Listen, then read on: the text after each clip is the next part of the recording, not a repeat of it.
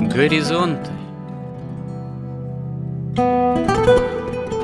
Авторская рубрика протерея Андрея Спиридонова и Георгия Лодочника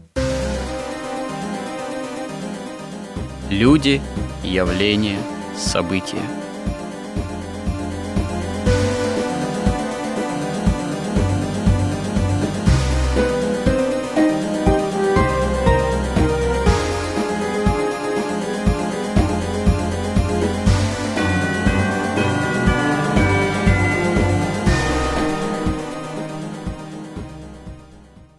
Добрый день, уважаемые радиослушатели. В эфире радио «Благовещение» и в нашей постоянной рубрике «Горизонты» я, протерей Андрей Спиридонов и мой добрый собеседник Георгий Лодочник в рамках цикла «История как промысел Божий» говорим в настоящий момент скорее о современности, но о современности мы говорим применительно к неким своего рода изысканием исторического характера, в том числе на тему того, как формировалось в противовес христианскому мировоззрению мировоззрение магическое. Ну, оно, естественно, начало иметь место быть еще до Рождества Христова, но то, какие формы магия, магизм и вообще магическое миропонимание начало принимать уже в своей оппозиции христианству – как таковому, в общем-то, у нас об этом речи шла последние несколько сюжетов наших горизонтов и вот этого достаточно объемного цикла «История как промысел Божий». Последний раз мы говорили про психологию. Про психологию мы заговорили применительно к современности, исходя из попытки ну, осознать, понять, а какие современные такие, в том числе манипулятивные технологии существуют по отношению к манипуляции сознанием человека применительно к эпохе уже не традиционных обществ, а обществ, пребываемых в неком, что называется, модернизме, модерне, постмодерне, идейном так сказать, вот применительно к тому, что называется в наше время обществом развитого потребления. И да, то, что в наши дни психология, помощь психолога, обратиться к психологу, иметь своего психолога, что называется, это в моде, это, конечно, явление не случайно.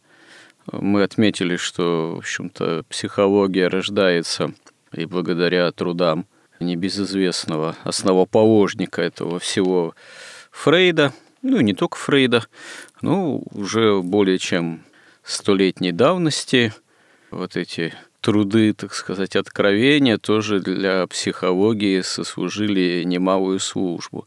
В основе своей психологии это прежде всего светская наука и, в общем-то, совершенно такая действительно светская попытка якобы помочь человеку в связи с теми проблемами внутренними, психологическими, как это в наше время бы сказали, которые ну, современным человеком порой овладевают с большой силой, чем человек современный обуреваем. Ну, собственно говоря, все это граничит с нездоровьем, и порой может оказаться, что и граничит с областью большой психиатрии, как говорится, и, и неврозов, как это более модно в наше время называть, вот, ну и так далее. Ну, в общем, мы пришли еще к следующему немаловажному вопросу. Если да, существует светская психология, которая, в принципе, атеистична достаточно, с этих позиций рассматривает человека, его в том числе и внутренние проблемы, или проблемы там в общении с другими людьми, или проблемы переживания каких-то внешних вызовов, то в наше время не секрет, что существует и направление в психологии и христианское, и православное. То есть мы можем найти и православных психологов, которые предлагают и свои услуги, не только предлагают свои услуги, но и популяризируют такое христианское православное направление психологии. пишут статьи, издают книги, выступают на эту тему. И иногда может даже показаться, что священник, собственно говоря, часто должен или вынужден скорее выступать как своего рода психолог в общении с другими людьми, с другими христианами, с прихожанами. Ну, даже есть, ну, не так много, но священников, которые специализируются в области профессиональной психологии. Вот. Хотя недавно даже вот была возможность мне послушать одного священника, профессионального психолога, ну, он, собственно говоря, признает, что на самом деле эти области трудно совместимы, практика пасторская, священническая и профессиональная психология. И даже для него это до сих пор в какой-то степени является определенной проблемой. Ну, вот это вот такая вот некоторая сложность в том, что эти области трудно совместимы. Но при этом он дает достаточно серьезные рекомендации в том числе собратьям-священникам, и можно заметить, что они как раз-таки во многом еще и сводятся к тому, что священнику не стоит подменять труд психолога, брать на себя такую функцию, становиться психологом в полном смысле этого слова, это действительно несколько разные области отношения к человеку и возможной помощи ему. Но, в принципе, все-таки очевидно, что некое направление в этой области такой христианской психологии существует, и это нельзя не учитывать. Я в прошлый раз привел такой пример, на который нам надо все-таки остановиться, наверное, подумать, действительно, а какую все-таки церковь может оказывать помощь, в том числе ну, в лице пастыря, священника, людям, которые находятся в какой-то сложной ситуации, в общем, житейской, семейной, внутренней. Я привел такой пример, ну вот взять, например, современную многодетную маму, православную, где-нибудь в большом городе, ну, в Москве, ну, не обязательно только именно в Москве, у которой, допустим, несколько детей, ну, например, пятеро детей, а может и больше, которые вместе с детьми, там, с отцом детей, с супругом живут в стесненных условиях, в какой-нибудь квартире типовой городской, может быть, э, с достаточно скромными доходами. Ну и сам я являюсь, кстати говоря, многодетным отцом, э, могу заметить, что да, вот современная скажем так, устроение жизни многодетной семьи в большом городе, оно представляет действительно некоторые сложности, проблемы, потому что ну, современный город, типовая квартира не приспособлены для многодетных. Они, ну, один-два ребенка. Это, в общем-то, некий максимум. Трое – это уже что-то. Вот. А если речь идет о реально многодетной большой семье, это и теснота, и да, скученность, и образовывать как детей, кружки, скидки, не скидки. Даже когда маленькие дети, помню, вот на аттракционы в парк пойдешь, и далеко не всегда на аттракционах бывали, например, скидки для многодетных. А, скажем так, семьи с небольшим доходом, допустим, покатать на нескольких аттракционах э, нескольких детей – за раз, это уже может оказаться довольно серьезной финансовой нагрузкой. Ну, это такой пример, совершенно частный, может быть, но конкретный, который я знаю не понаслышке. И так, в общем-то, много таких факторов, усложняющих жизнь той же многодетной семье. Но и по исповедям я знаю далеко не одной мамы многодетной, насколько порой такие мамы оказываются в каком-то, ну, как это можно сказать, загоне несколько загнаны в угол, испытывают большие какие-то внутренние проблемы, живут довольно напряженной, сложной, нелегкой жизнью. А главное, часто у таких мам, ну, у таких женщин, у таких родителей возникают действительно какие-то внутренние проблемы, что вот я не справляюсь, я, допустим, на детей постоянно раздражаюсь, я на них кричу, я не могу вот ничего с собой поделать, хоть там и молюсь, и причащаюсь, и в храм хожу.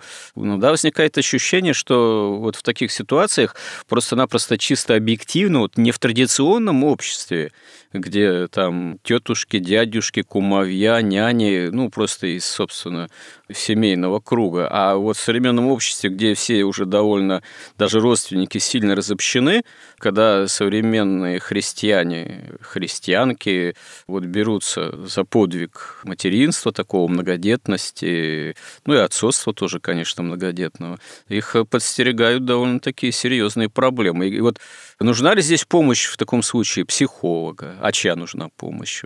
Как священник мог бы тут помочь, кроме каких-то советов? Может быть, церковь должна в большей степени как-то реально помогать обществу. Ну, там, да, государство, ну, вроде старается как-то материально все-таки что-то подкинуть, так сказать, в том числе многодетным, но это как правило, ну, там, да, материнский капитал, там, который, наверное, может помочь улучшить э, жилищные условия. Но это все, в общем-то, не решает этой вот кардинальной проблемы, как вот психологически, что называется, в современном обществе жить и полноценной какой-то такой жизнью, не чувствуя себя загнанной, так сказать, лошадью тем, кто не боится там рожать детей именно из таких вот христианских, что называется, императивов.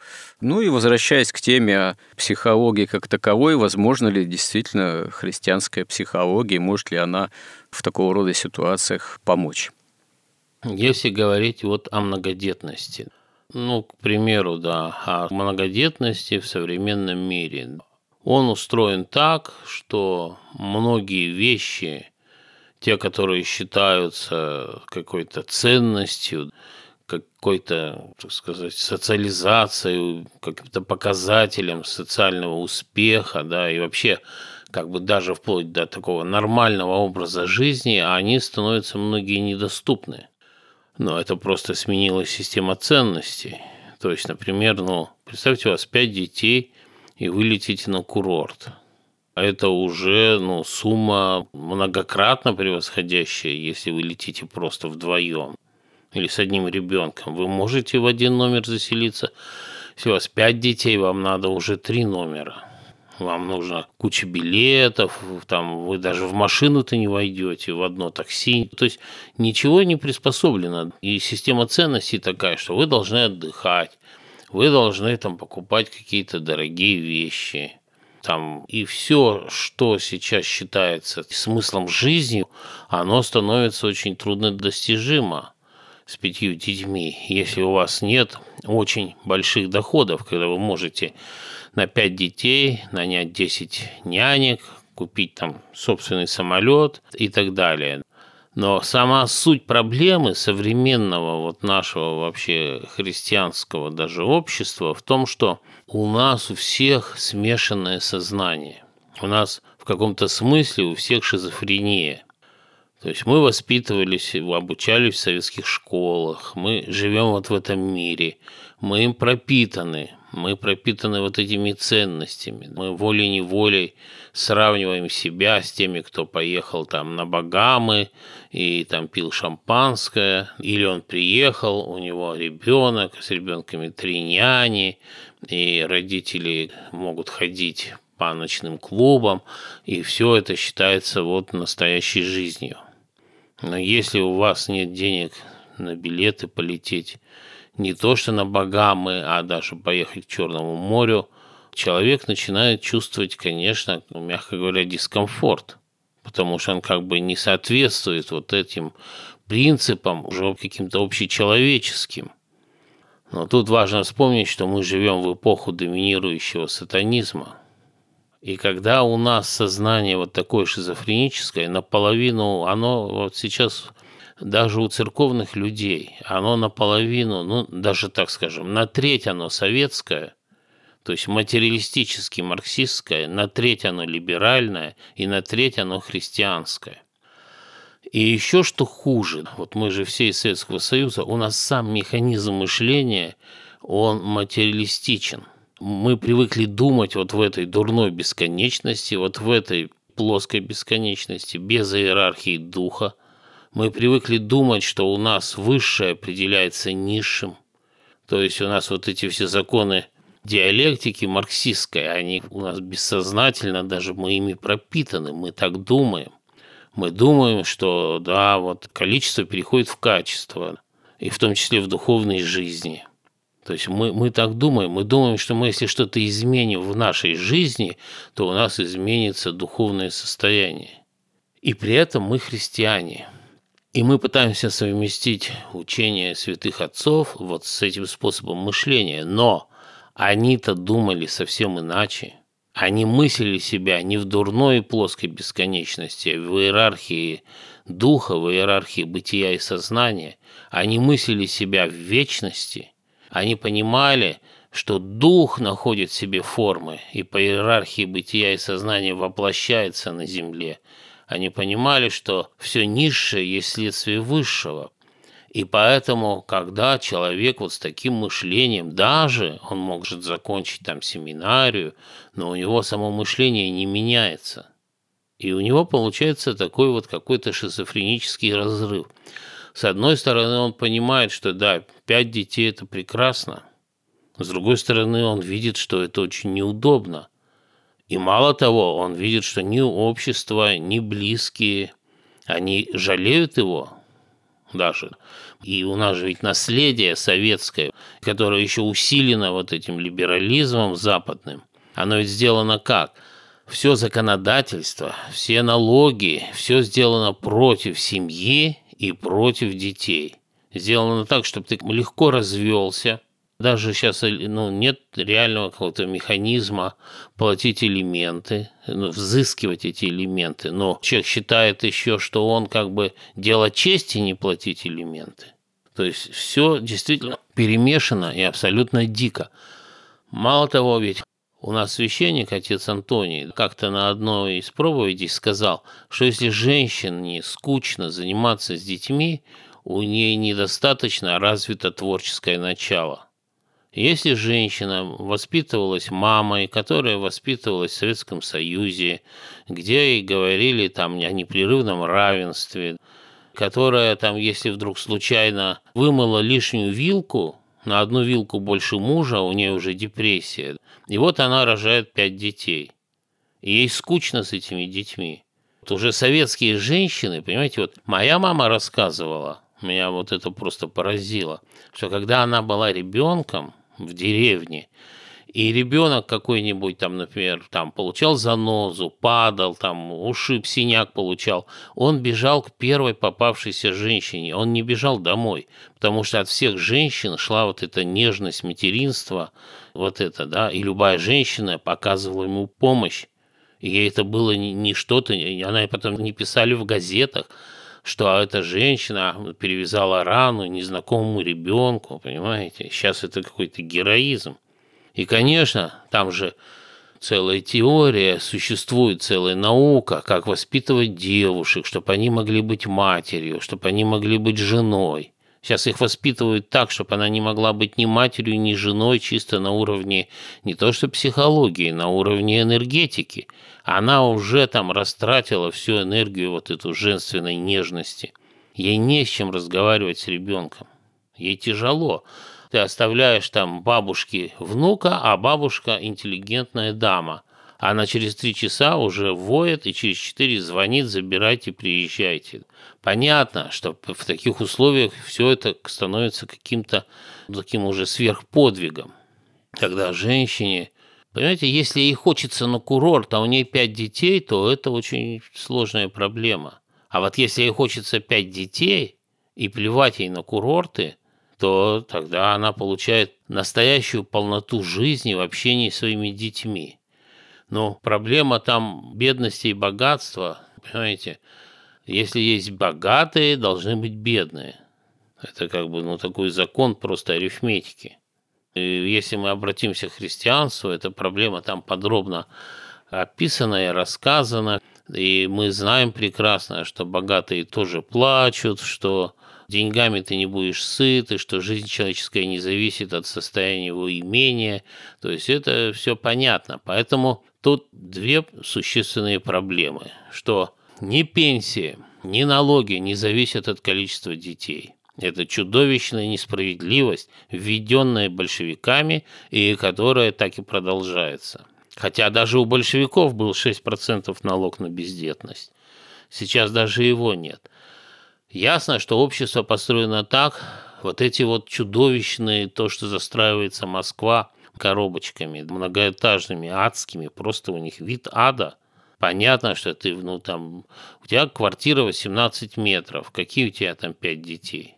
Это тоже дополнительная сложность. То есть одна на другую накладываются две сложности. Первое, что общество уже, оно проводит, как бы вот называется это прогрессом, на самом деле это жуткая деградация. Элитам и не нужно людей-то. У них сейчас есть автоматическое производство, и роботы, автоматические воины. Поэтому никогда не было таких времен, когда элиты так относились враждебно к народам, вообще их собственным народам, потому что для них это лишние затраты и лишние проблемы. Все это накладывается. Но все-таки сущность проблемы в том, вот в этом шизофреническом сознании очень важно сознание сделать христианским.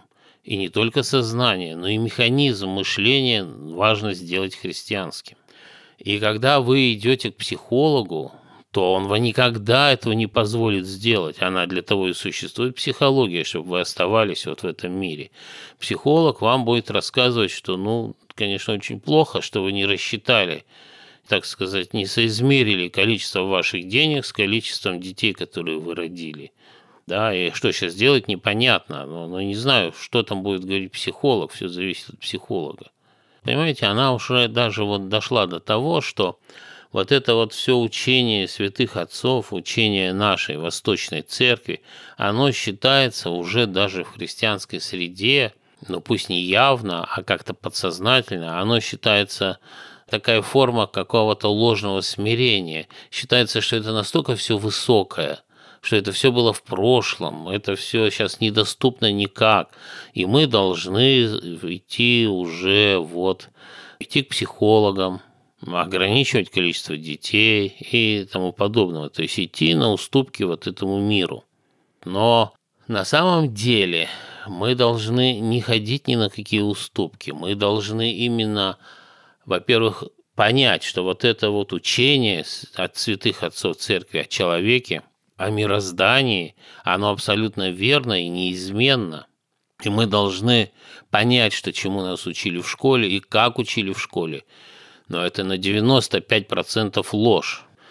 Это ведь тоже психология. Вот. Понимаете, христианская психология. Но вот было такое движение, там, не знаю, лет 10, 15, 20 назад, заметное, да, называлось «красное христианство». То есть, как бы можно сказать, марксистское христианство.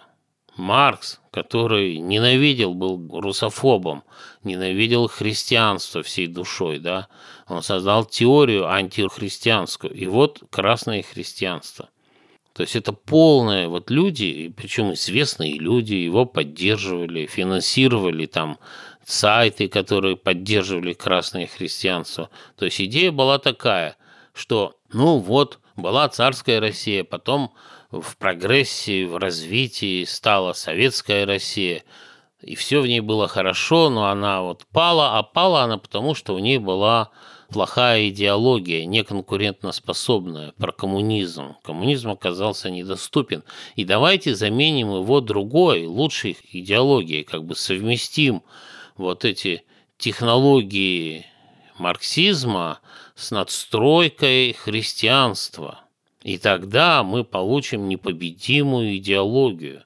То есть у нас мы будем проповедовать равенство, но это люди вообще не понимают, они мыслят по-марксистски, у них все снизу вверх. Если у нас отсутствует там частная собственность на средства производства, у нас советская власть, то мы должны просто взять и построить идеологию, которую хотим, и мы возьмем и представим сверху христианство.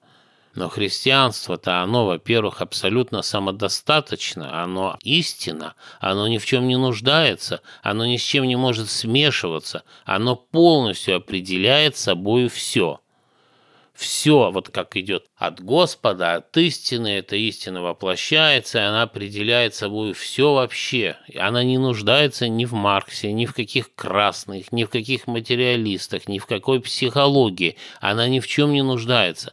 Все у ней внутри есть, и все проистекает от высшего к низшему.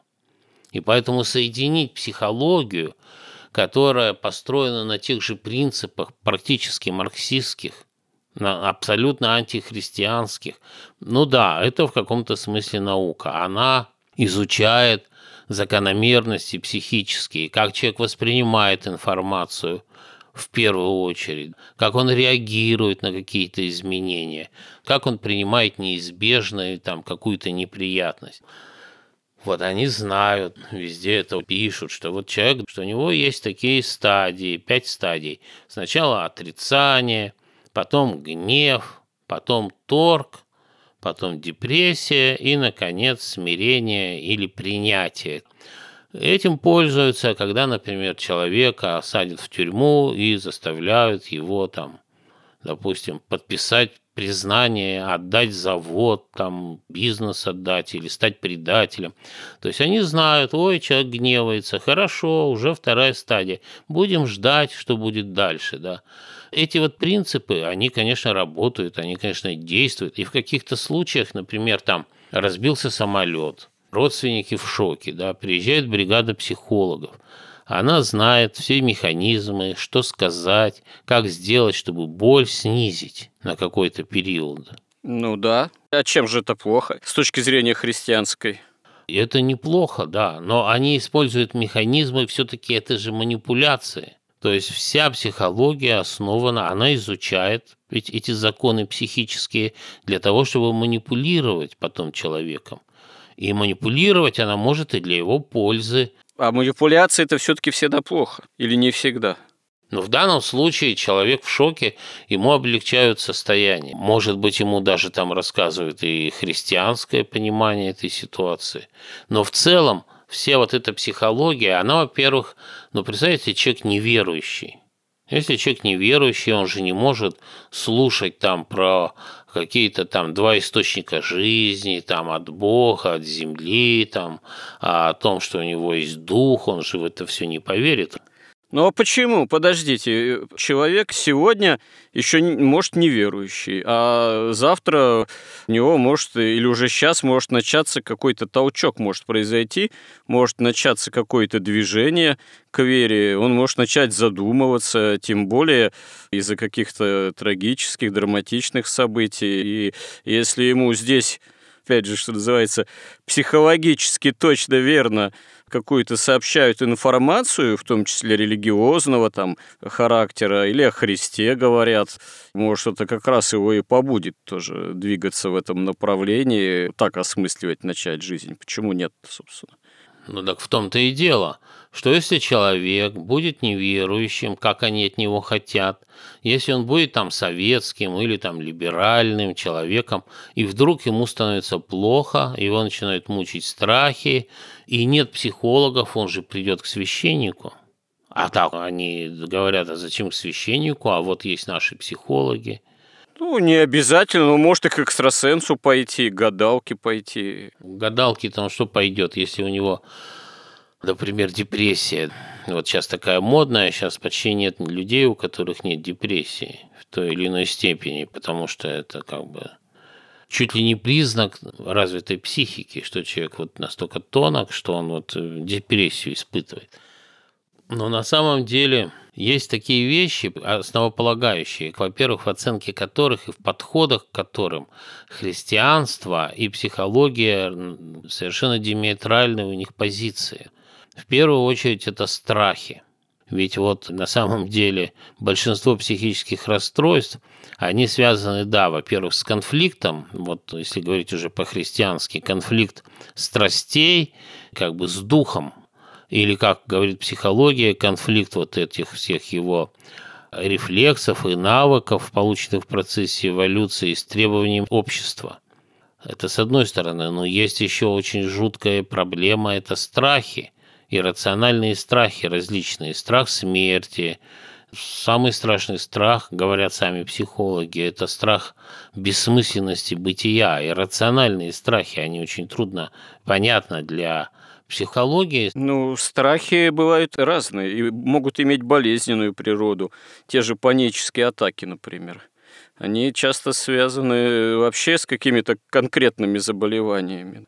И для психологии страхи, особенно вот такие, как бы как страх бессмысленности бытия, это огромная проблема. Потому что эти страхи преодолеваются только верой в Бога и верой Богу. Потому что если с нами Бог, то кто против нас? То есть верующий человек, у него уже снимаются вот эти все страхи. А если он идет к психологу, я не знаю, как они с ними борются. Если они даже каким-то образом это и помогают на какое-то время снять или отвлечь человека от этого страха, но они точно закрывают ему путь в церковь при этом. Проблема зла, например. Они же говорят, что не существует там бесов, ангелов злобы поднебесной. Ничего этого нет. У них совсем другой механизм объяснения зла, что зло – это что зло? Зло – это, ну, во-первых, социальное неравенство, неправильные законы, нарушение законов, и все это можно как бы устроить и со временем, изменить, улучшить, доразвить и так далее. А христианство говорит, что мы рождаемся в падшем мире, пронизанным злом, что между нами и небом находятся духи злобы поднебесной, и смысл жизни человека в том, чтобы вновь завоевать себе свободу в борьбе с духами поднебесными вот этими и открыть себе дорогу к небу. То есть это совершенно разные, ну, принципиально разные позиции. И это принципиально разные реальности. Если христианство описывает подлинную реальность и дает подлинные решения – что психология, она манипулирует сознанием. Ведь психология, ведь еще можно сказать, что вот эти вот сеансы психотерапии, психоанализа, куда ходят люди, это, так сказать, побочный бизнес.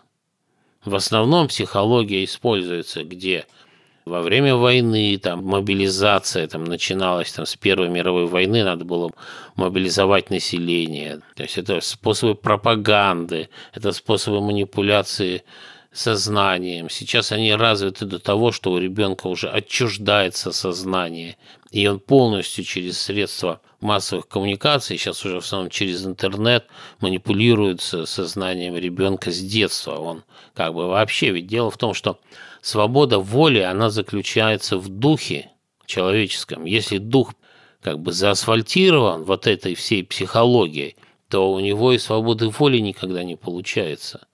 И поэтому психология использовалась и для создания советского человека, и для создания фашистского человека. И сейчас она используется для создания служебного человека, для сокращения рождаемости и управляемости вот этими служебными человеками, на разделение жесткое человечество на элиту и служебных людей.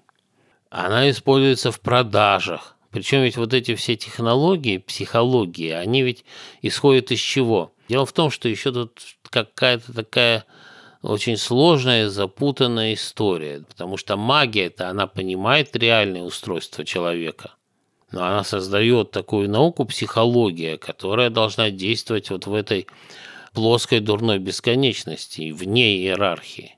А магия понимает, как на самом деле все устроено. И в том числе поэтому все технологии манипуляции, они как раз обращены не к разуму человека, а вот к этому подсознанию.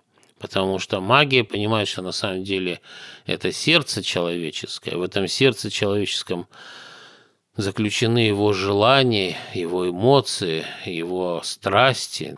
И вся реклама, там не знают каких-нибудь велосипедов там, да, или платья, или порошка стирального. Она же вся идет сейчас мимо разума, она идет прямо к сердцу, прямо к страстям.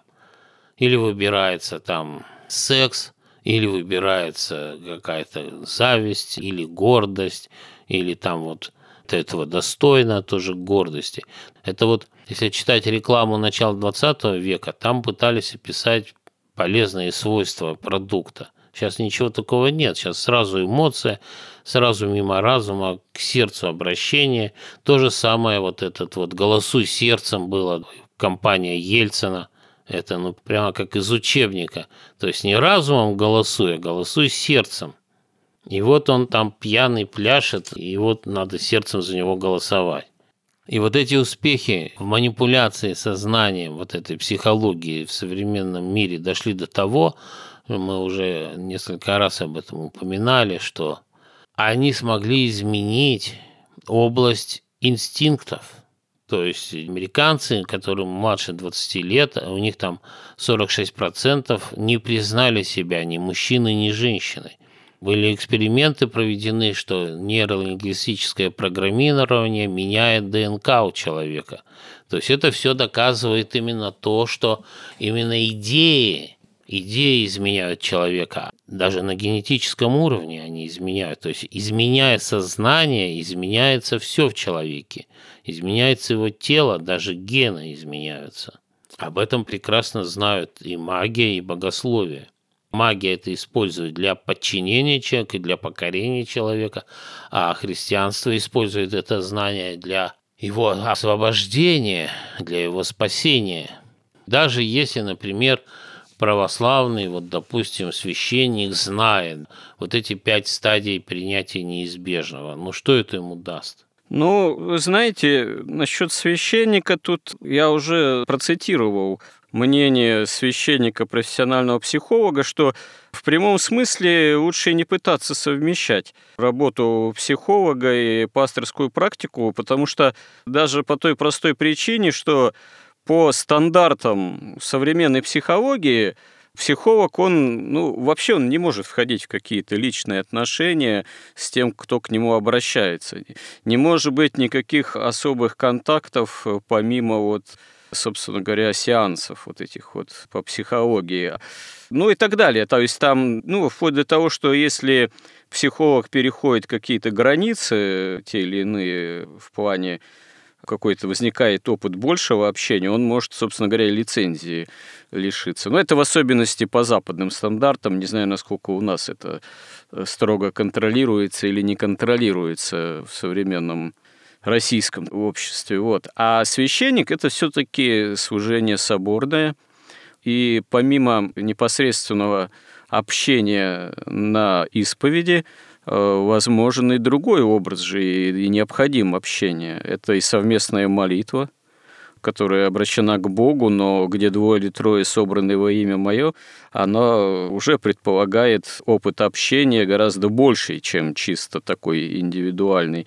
Это, возможно, общение и вне исповеди или богослужения, литургии, это может быть духовная беседа, это может быть пасторская какая-то лекционная там деятельность, допустим, в рамках воскресных школ, и для взрослых воскресных школ, и какие-то кружки. Это может быть какая-то общинная деятельность, это может быть деятельность в каких-то проектах, предприятиях, там молодежные, детские лагеря, там летние, поездки, там миссионерские, паломнические, ну и так далее и тому подобное.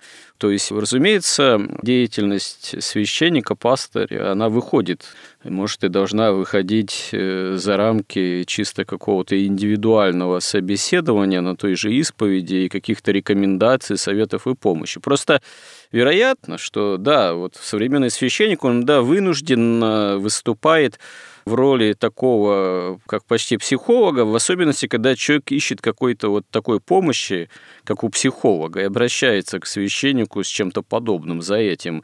И иногда советы священника, они могут носить психологический характер. Наверное, в каких-то границах и рамках это может даже и уместно, и необходимо, но здесь священник не должен выходить за рамки определенные, как говорится, границы, и не должен стараться стать совсем уж психологом или подменять собой психолога, он должен прежде всего оставаться священником. Вот. Это надо, в общем, достаточно четко понимать и не переходить действительно границы стараться. Не самому священнику в первую очередь, ну и, конечно, неплохо, если бы и сами христиане, прихожане это бы учитывали, хотя, конечно, от всех этого требовать невозможно, потому что когда человек переступает порог храма впервые и неопытен еще, допустим, или когда человек просто болен, душевно может быть болен, вот требовать от него, чтобы он держал себя строго в рамках по отношению там, к священнику, ну, это несколько, наверное,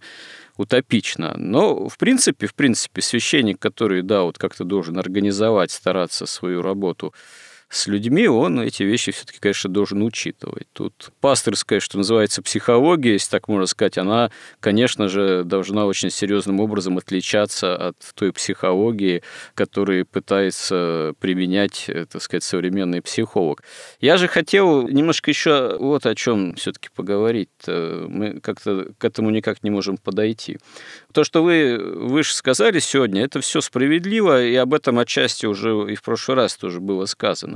Светская психология, она есть светская психология, она, конечно, будет исходить скорее из таких материалистических императивов, с этим ничего не поделаешь. Но все-таки в наше время есть уже определенные направления, если даже не сказать, может быть, уже и школы какие-то э, создаются, где все-таки ряд современных христиан-психологов, они пытаются скажем так, создать внутри этой современной психологии именно психологию как христианскую все-таки область знания или науку определенную. Они, естественно, обращаются и к святым отцам. Если почитать некоторых современных христианских психологов, может, их не так много, это, может, всего несколько имен, но есть и издаются книги определенные. Мы увидим, что, как правило, они к святым отцам обращаются. И они приводят и классификацию страстей, и именно вот используют аскетику как святоотеческую действительно науку, которая, собственно говоря, и говорит о том, как человеку спасаться, как человеку преобразить с Божьей помощью самого себя в борьбе с конкретными страстями. И, собственно говоря, борьба с конкретными страстями с Божьей помощью через воздержание, пост, молитву, исполнение заповедей – это и есть самая необходимая наука, вот, которая, наверное, с точки зрения, ну, там, современного психолога, христианина, может включать в себя ряд рекомендаций, аспектов, которые вполне могут уложиться ну, в представлении, опять же, христианина-психолога в то, что он считает э, христианской психологией. И он и такой психолог, там, ученый, писатель, он и будет стараться некое свое, так сказать, уже учение, предлагать э, психологическое или свое вот понимание психологии будет предлагать, э, в общем-то, через призму святоотеческого учения об аскетике, о страстях, можно сказать, адаптировать его. Мне представляется, что такое направление вполне является возможным, может и необходимым. Я не вижу здесь э, каких-то таких, ну, кардинальных противоречий или чего-то совершенно неприемлемого для христианства как такового. Другое дело, что таковой психолог современный, он, наверное, должен, да, неизбежно отказаться от некой материалистической да, основы современной светской психологии. Я не знаю, тут я, конечно, не такой уж большой специалист в области современной психологии, христианской психологии. Я не знаю, является для современного психолога-христианина это каким-то непримиримым таким противоречием или большой сложностью отказ вот именно от материалистической основы психологии современной.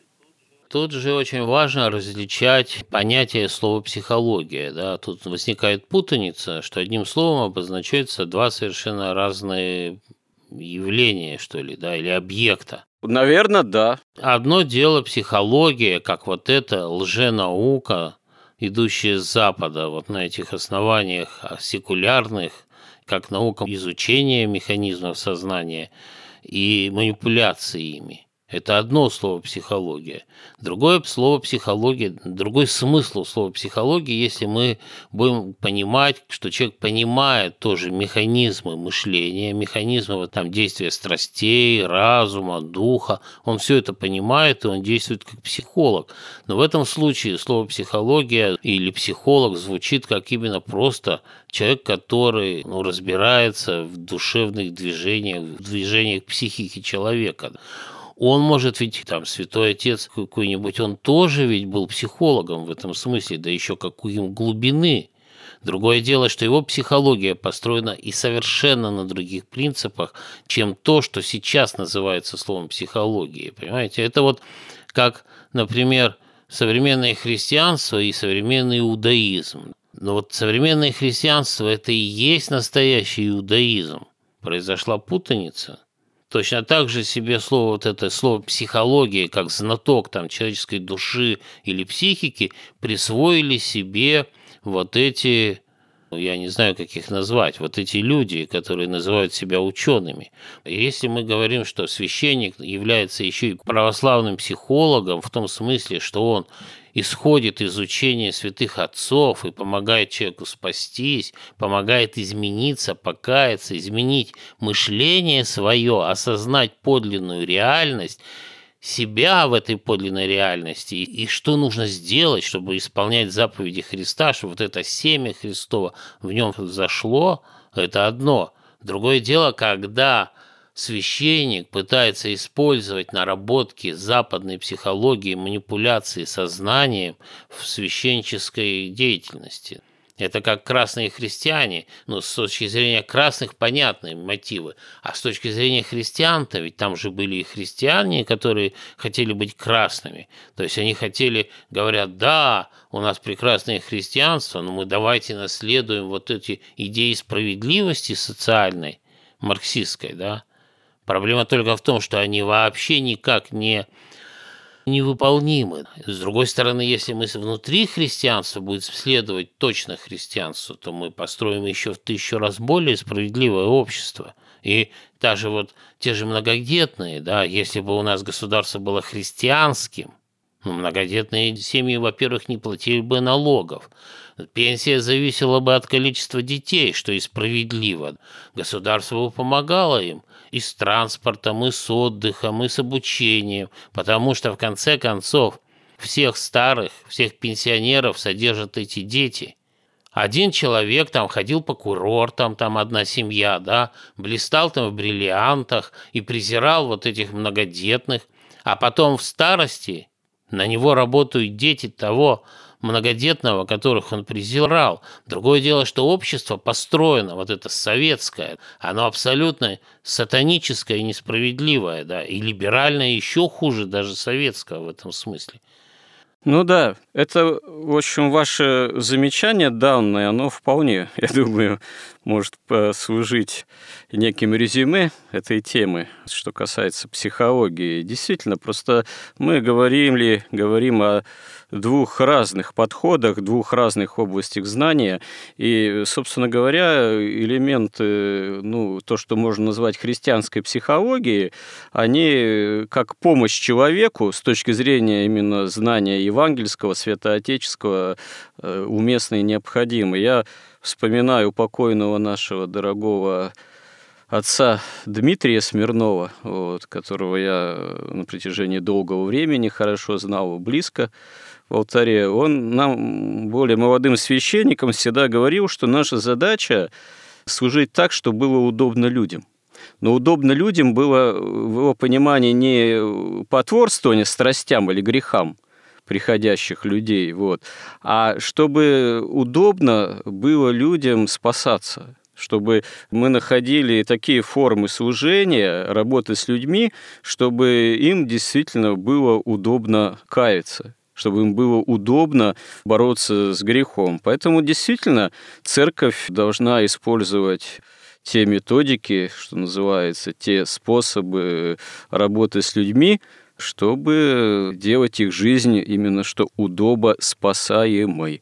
И если в этом смысле необходимы какие-то практики, методики, советы там и так далее из области, что может применимо быть в том, что мы назовем христианской психологией, то это все, конечно, вполне уместно и необходимо, и вовсе не родит нас с той психологией, э, которая является светской и в этом смысле магической. Ну что ж, э, наше эфирное время подходит к завершению. Вот, если э, Бог даст, будем живы-здоровы, то продолжим в следующий раз эти темы. Хотя, наверное, про психологию как таковую мы более-менее, в общем, поговорили. Но, может быть, обратимся к теме, какие еще есть э, вот современные, в том числе манипулятивные технологии в том мире, в котором мы живем. Храни всех Господь. Горизонт на радио Благовещение.